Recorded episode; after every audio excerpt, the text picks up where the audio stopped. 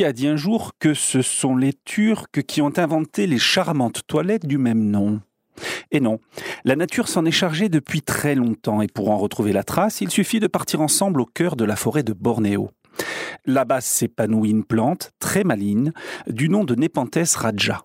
Pour s'en sortir dans la vie, elle a un drôle de besoin se nourrir d'excréments d'animal. Et pour attirer à elle ce menu plutôt original, elle a trouvé la solution. En faisant s'écouler un succulent nectar le long de la longue spate, une sorte de feuille géante, dont elle s'est dotée au cours de son évolution.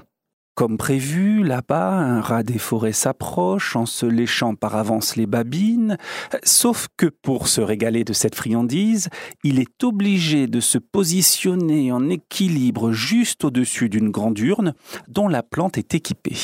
Et comme le nectar qu'il lèche est très appétissant, mais surtout hyper hyper laxatif, le voilà aussitôt pris d'une petite diarrhée tombant directement sous la cuvette sur laquelle il se tient pour manger, je le rappelle, ce qui ravit complètement notre plante, qui pourra bientôt assimiler ce délicieux repas pour vivre en pleine santé.